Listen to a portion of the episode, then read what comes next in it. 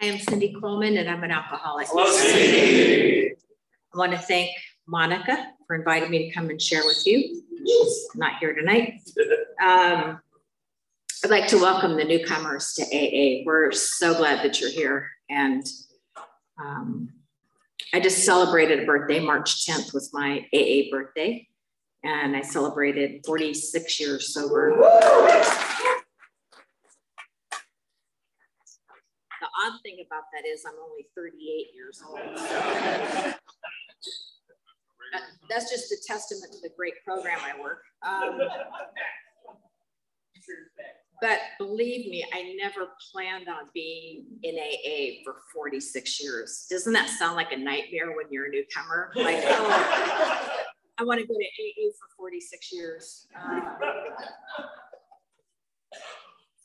I am uh, half Eskimo, and I'm from San Bernardino.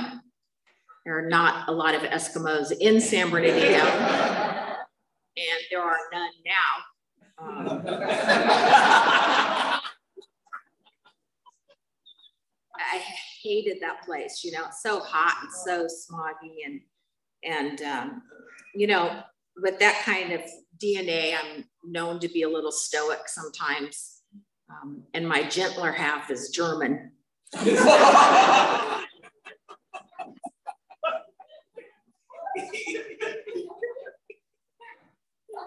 I have an old idea that unfortunately, I guess it's unfortunate, I don't know if it is or not, still visits upon me in sobriety, but I had it long before I ever started drinking.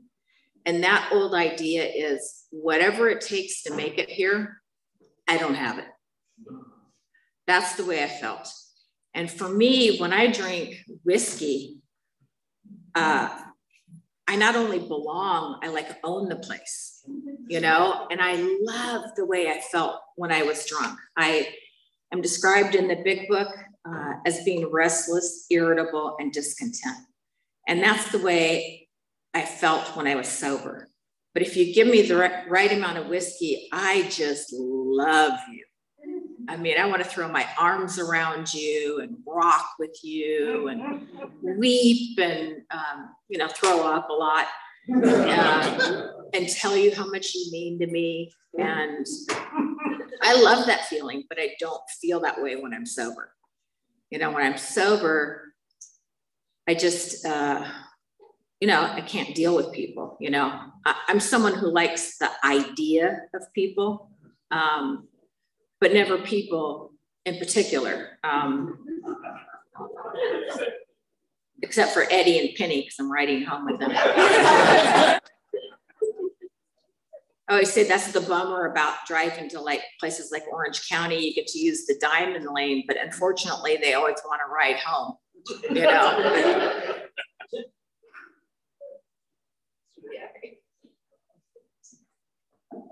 My father ended up with custody of my two brothers and me. This was back in the 60s.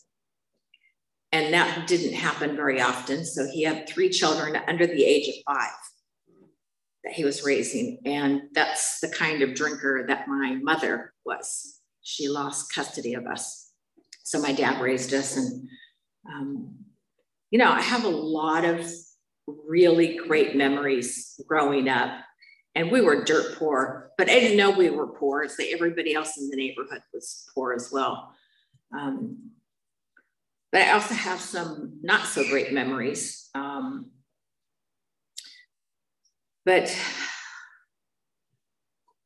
if, what's happening? I, get very distracted very easily. I'll just start over.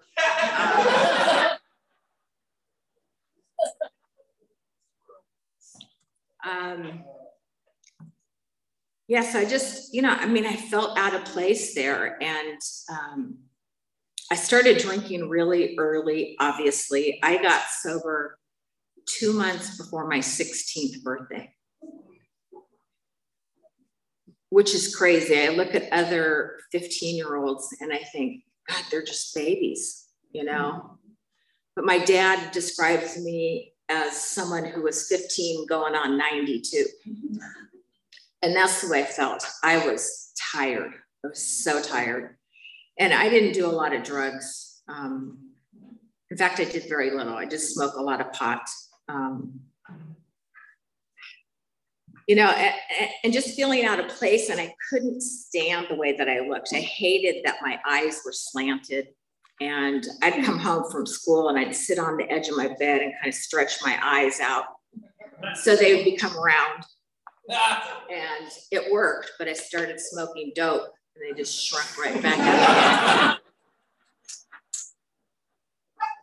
but by the end of the party, everybody looked like me, you know.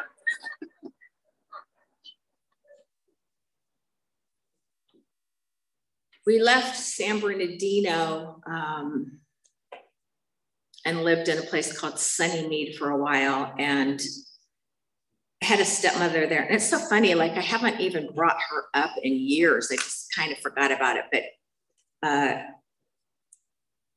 she used to just beat the crap out of me all the time. And she didn't beat up her children and she didn't beat up my brothers. There's just something about me that she didn't like. And so um, that marriage between her and my father ended when I ended up in a fist fight with her. And it's so crazy. I was like 11 years old. You know, that's such a baby. But um, I just, I, I think I was like born old, you know. Um,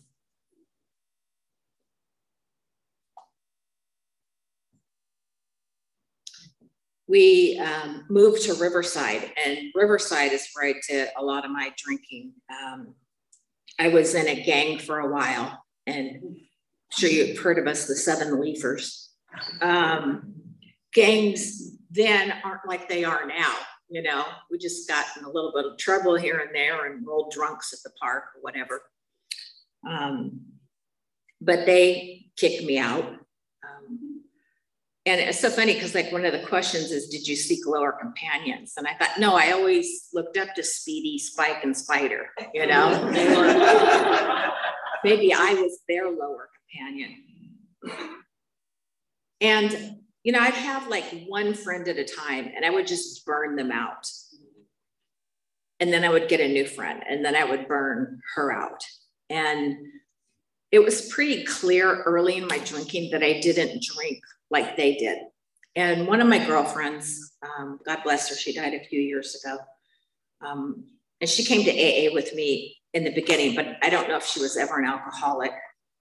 But she said, Why don't you just have a drink when I have a drink? That's a good plan. Okay, that should help me to not drink too much. I'll just drink when she does, except she didn't drink enough, you know, so that didn't work um, not even for an evening. And uh, my brothers were drinking. Um, they were in ROTC, and I was what you refer to as a stoner. And we didn't get along. And my little brother and I got in fist fights all the time. There was always like, you know, black eyes and bloody noses and swollen lips. And um, our older brother, we would fight with him, but he was so strong, he would just punch us one time and that was the end of the fight, you know. But my little brother and I went toe to toe all the time. And right about this time, um, my dad was a probation officer and he handled drunk driving cases. So he decided one afternoon that he should attend an AA meeting because he was sending all of his clients there and he should find out what it's about. And he's been sober ever since. So he's been sober since August 15th of 1974. And while he was a newcomer, uh, my brothers and I were just tearing it up. Uh, all of us were getting in trouble and um, my dad was this newcomer and like any good newcomer you know he didn't work for his first year of sobriety and then he finally got his first job, and it was at Kellogg Mental Institution, graveyard shift, running the adolescent unit. And it was wonderful because he went to his AA meeting every night, and then he went to work. So he'd be gone. Um, all the meetings back then started at 8:30 p.m. So he'd be gone about 7:30 p.m. every night, and then he'd go to work after the meeting, and then come home the next morning. And we didn't have any adult supervision. We just had a party at our house every night. And my dad was working with these crazy kids all night. He'd come home and find crazy kids passed out all over the place. And uh, my dad, God bless him, he talked to me just a very few times about my drinking. Early in his sobriety, he went to go talk to this man named Chuck C., who lived down here in Laguna in Orange County, because he didn't know what to do about these three teenagers that were driving him crazy. And Chuck suggested that he attend Al Anon meetings. So my dad did. He attended Al Anon meetings and um, so he learned in Al Anon not to hound me about my drinking, but he did bring it up a couple of times. And the first time he brought it up, I remember telling him, I'm not hurting anybody. And that looked like and it felt like the truth to me. And then the next time he brought it up, sometime later, I hit a new level of honesty. And that was, well, if I'm hurting anybody, it's only me because I couldn't stand to see the truth. You know, if if I really saw and I got glimpses of it of how much I was hurting my father more than anybody, um, it made me drink. And I remember listening to Chuck C when I was new, and we, we would follow him around when he was speaking, and he would talk about his wife who was a non-alcoholic and how she would say to him, "If you loved me, you wouldn't do it." And he said, It's because I love you that I do. And I understood that because when I got glimpses of how much pain I was causing my dad, the drinking made me drink. it's like I drank to overcome drinking. And my father, um, I, I, was getting in all kinds of trouble. Um, you know, I, I told you, I, I, really just didn't do drugs. And um, one particular evening, this these two girls that both used to be my friends at different times started hanging out, and they brought over a fifth of Southern Comfort. And I love Southern Comfort. That was my drink. Well, anything was my drink, but I loved Southern Comfort. And you know, my brothers drank um, like I don't even know if they make the stuff anymore, like TJ Swan and Pear Ripple and Annie Green Springs, like all these little cheap, cheap wines. You know, I mean, wine was what I drank when I wasn't drinking.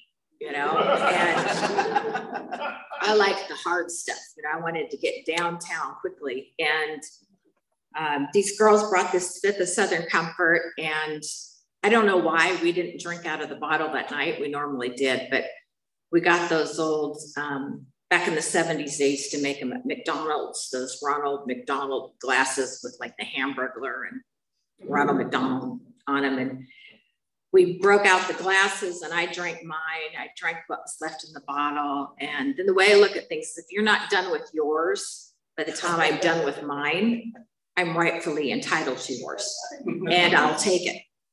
So I grabbed this girl's half a glass of whiskey and I knew I couldn't hold it and sit down at the same time. So I carefully placed it on this arm of this couch and this chair that were next to each other. And as I sat down, I knocked it over. And I just started crying. I just started sobbing and wailing because that was the last of the booze. Now, I was not based anywhere near reality. It didn't dawn on me I could get more or steal more or somebody would bring more. That was just the last of the booze. And I went into a blackout that I came in and out of for three days. And the last thing I remember before going into that blackout was um, I was struck with a deep and profound love for my little brother.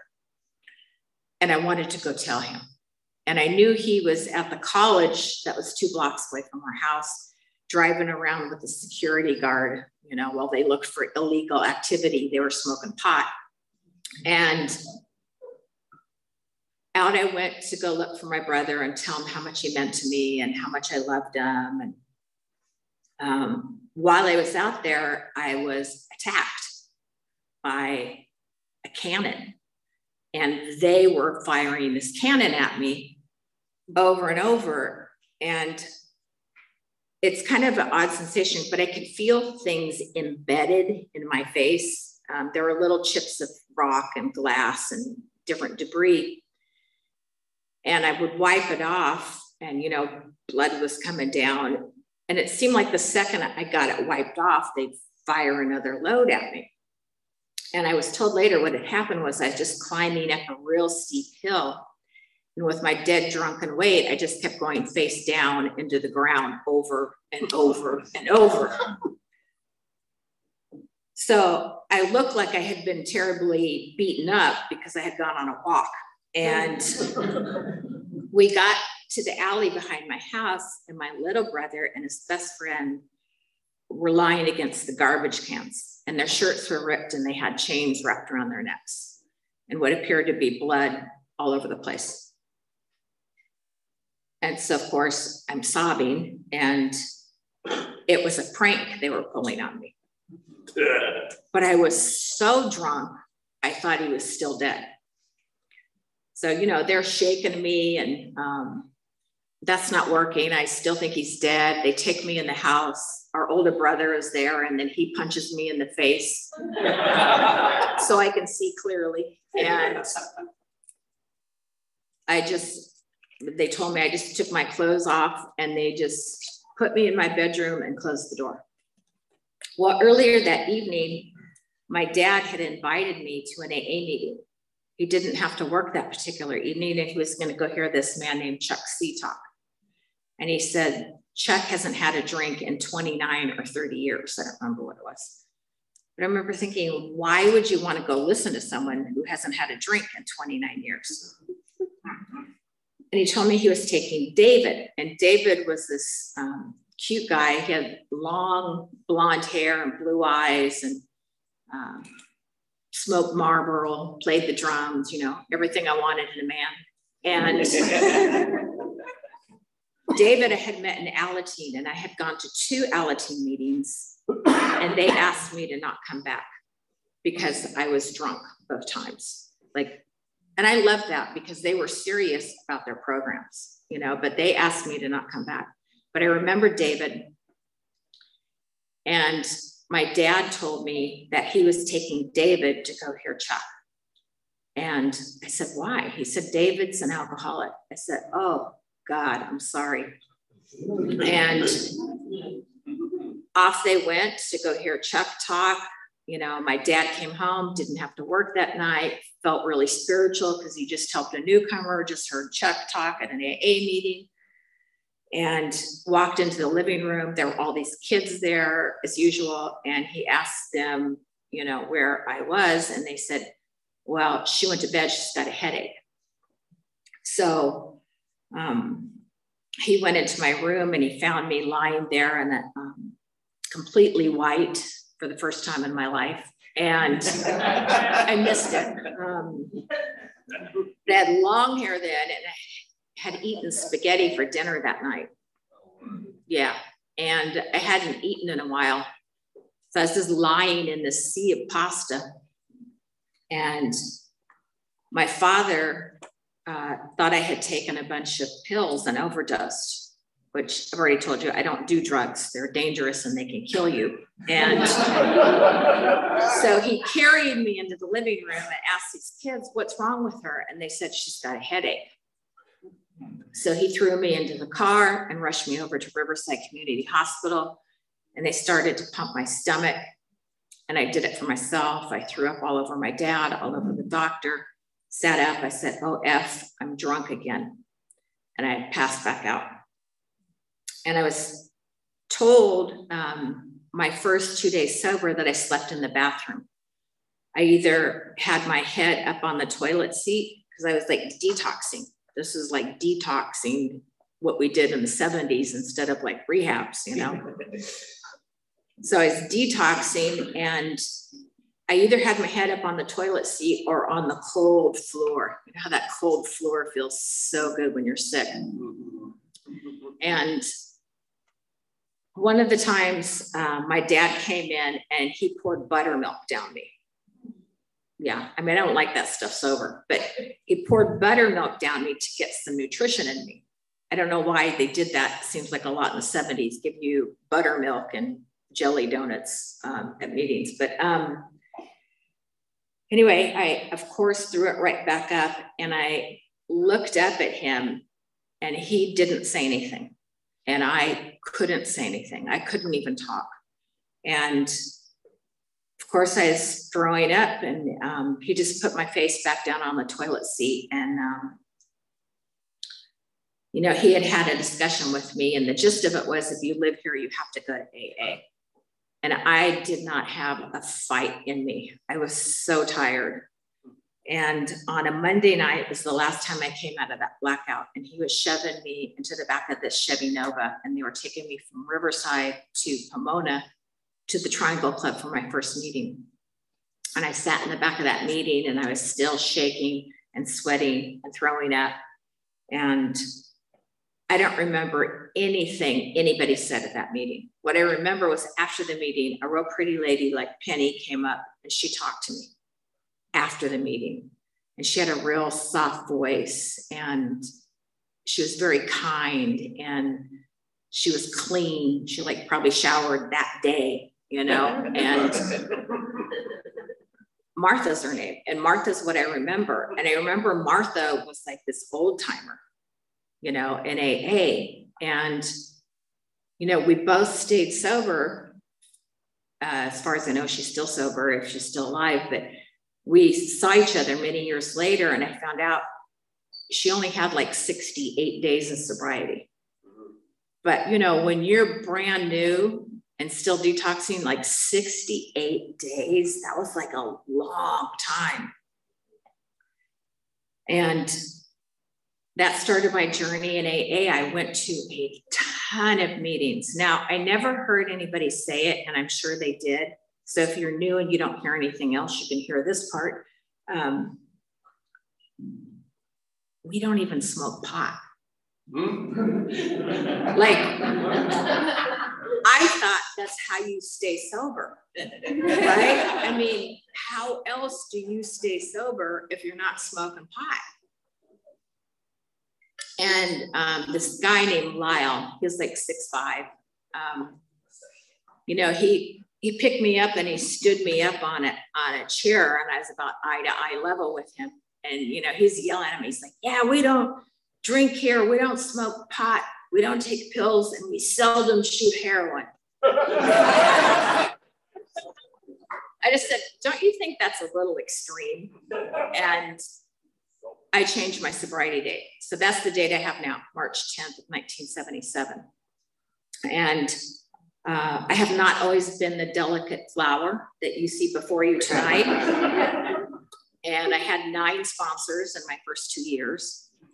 Was somewhat reluctant to take direction. And then I at two years sober, I was crazy. You know, um, when alcohol was removed, I was left with everything that drove me to drink in the first place. So sobriety did not seem like an answer to me.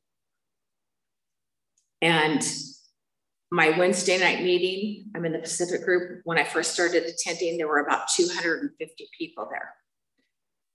And I was overwhelmed with crowds. I couldn't handle it. And I talked to my sponsor, and she said, sit in the front row and don't turn around. And that helped me. Sat in the front row and I did not turn around. And like I had a problem, like even grocery shopping. I still don't like it today, but I, I can do it. But um, I just shopped at 7 Eleven. You know, that's where I got my food from. And you know, I would count on the people after after the meeting at coffee, they would buy me dinner a lot. You know, here I was just this punk kid, and um, at at two years sober, you know, I was still angry and obnoxious and hostile, prime relationship material. Um, so, you know, his girlfriend went to Hawaii, so I made my move. She's an Al-Anon, so I figured she could just release him. And we started this crazy relationship. And we broke up and got back together about 18 times. We did it for the group, you know, give them something to talk about um, so they can get out of themselves. Just had this crazy relationship. And, you know, I was still at this point, the only time I felt okay was when I was sitting in a meeting. And the rest of the time, I just felt like I was struggling to get to 8.30, you know? And I got sponsor number 10 and she lasted for a couple of years and then she moved down here to Orange County. And I did not know who to get as a sponsor. She was at this point, and for me, sponsorship has been one of the most transformative things in my life because I learned to trust another human being. And so I just got her sponsor, and her sponsor was this guy named Clancy. So I asked Clancy to sponsor me, and he was sponsoring this boyfriend that I broke up with all the time. And um, he said, All right, we'll try it. And he sponsored me for the next 39 years.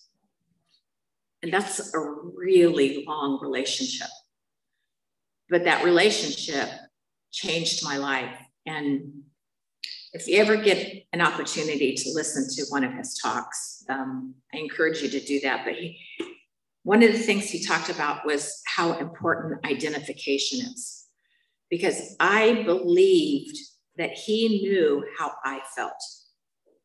And because I believed that, I was willing to take direction that I wouldn't otherwise have taken. And, uh, you know, I was going to his backyard. They call it the yard. Um, you'll hear some speakers talk about the yard. And um, we would go over there, and the guys would go across the street at some point and play softball, and the women stayed in the backyard and we played volleyball. I'm a little bit competitive, and we would play volleyball, and someone would get injured and I would yell out, new player. Um, and my friends are like, you're supposed to see if they're okay. You know, go, go ask them if they're all right. I said, well, clearly they're not. You know, that just seemed like extra words, you know? So they put me into sensitivity training. And there's a girl in our group who had this very loud, distinct sneeze. And you could hear her from across the room. I don't care how big that room was. Um, and when she sneezed, I was supposed to look for her wherever she was sitting and tilt my head and say, uh, Are you okay? And then blink, because apparently nice people blink. And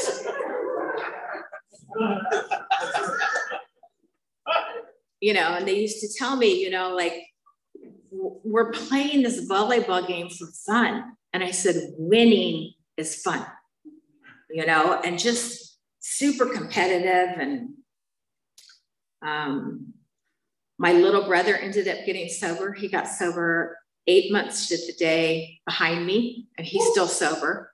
So he's got 45 years. And um, our father, God bless him, um, has Parkinson's dementia. And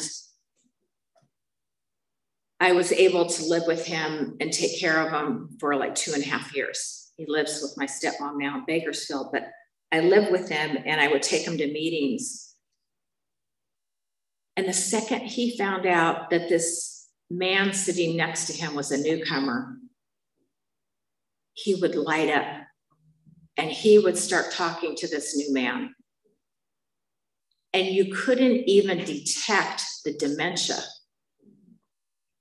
because he had been doing it for so many years and newcomers were so important to him. And um, my relationship with him was terrible when I got sober, and the steps changed that.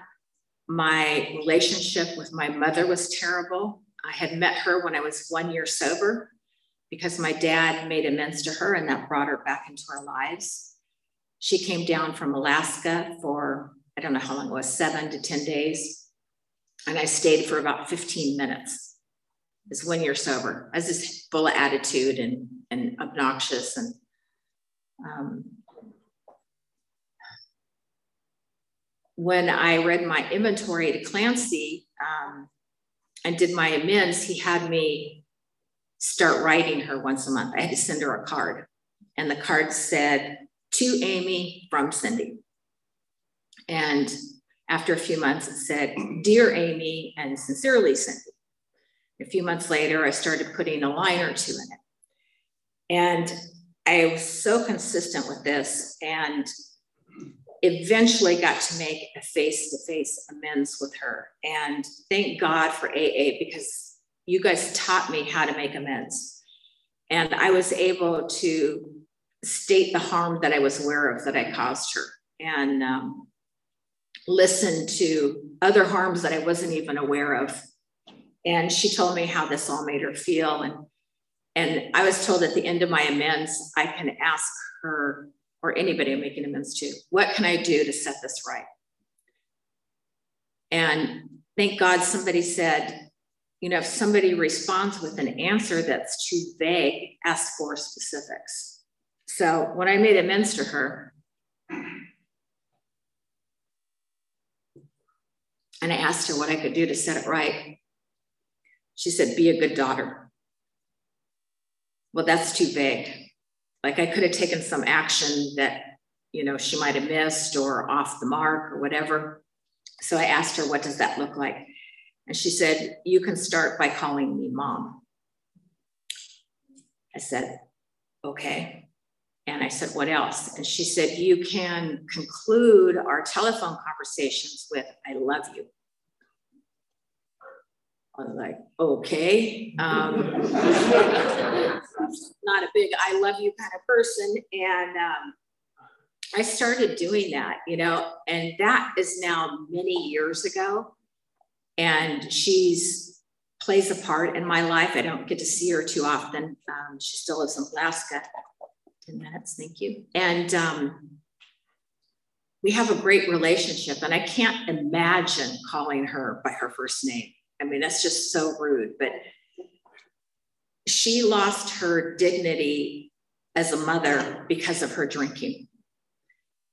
And because my father has alcoholism and worked the program. He made amends to her, and that brought her back into our lives.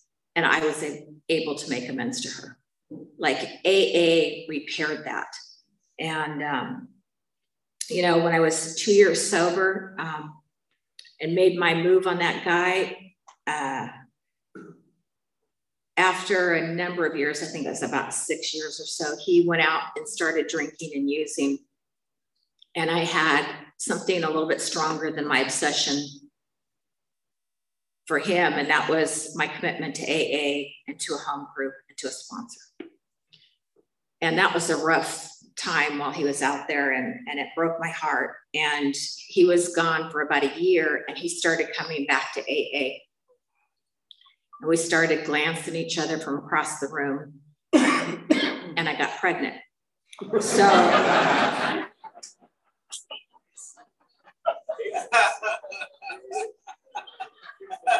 That's how I um, Clancy sponsored both of us. He said, okay, you're getting married Wednesday before the meeting. And um, I was too sick to go look for my virginal white wedding dress. Um, so got married the next Wednesday and uh, we stayed, uh, we moved just outside of LA. And after our son was born, which I'm, that is one of the best things that ever happened to me in AA was having my son. Um, when our son was about one, about a one year old, he started drinking and using again. And I stayed in that marriage for as long as I could. And then I would come home, I'd find him passed out and our son climbing on him, you know, and he was in charge of our son. So I left that marriage and had a terrible divorce. And he could not put any sobriety together. He'd get 30 days and 90 days and 30 days and 60 days and 30 days. And um, uh, he ended up overdosing um, by choking on his vomit 25 years ago. And our son was 10 years old. And, you know, in AA, you're just surrounded. I didn't have to do it alone. And um, it was a really rough three years for our son, you know, but now he's um, a 36 year old man and he's given me two beautiful grandchildren that I'm crazy about. Grandchildren are like the best invention ever. And I have a 14 year old granddaughter and a six year old grandson, and my grandson has level two autism. And he is just the light of our lives. You know, he just is just like one of one of the best people ever. And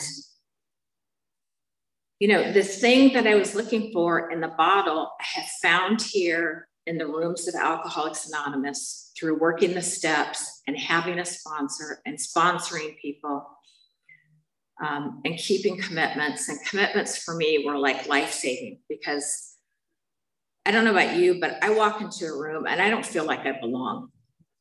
And if I have a commitment, I know I belong there because I have a job.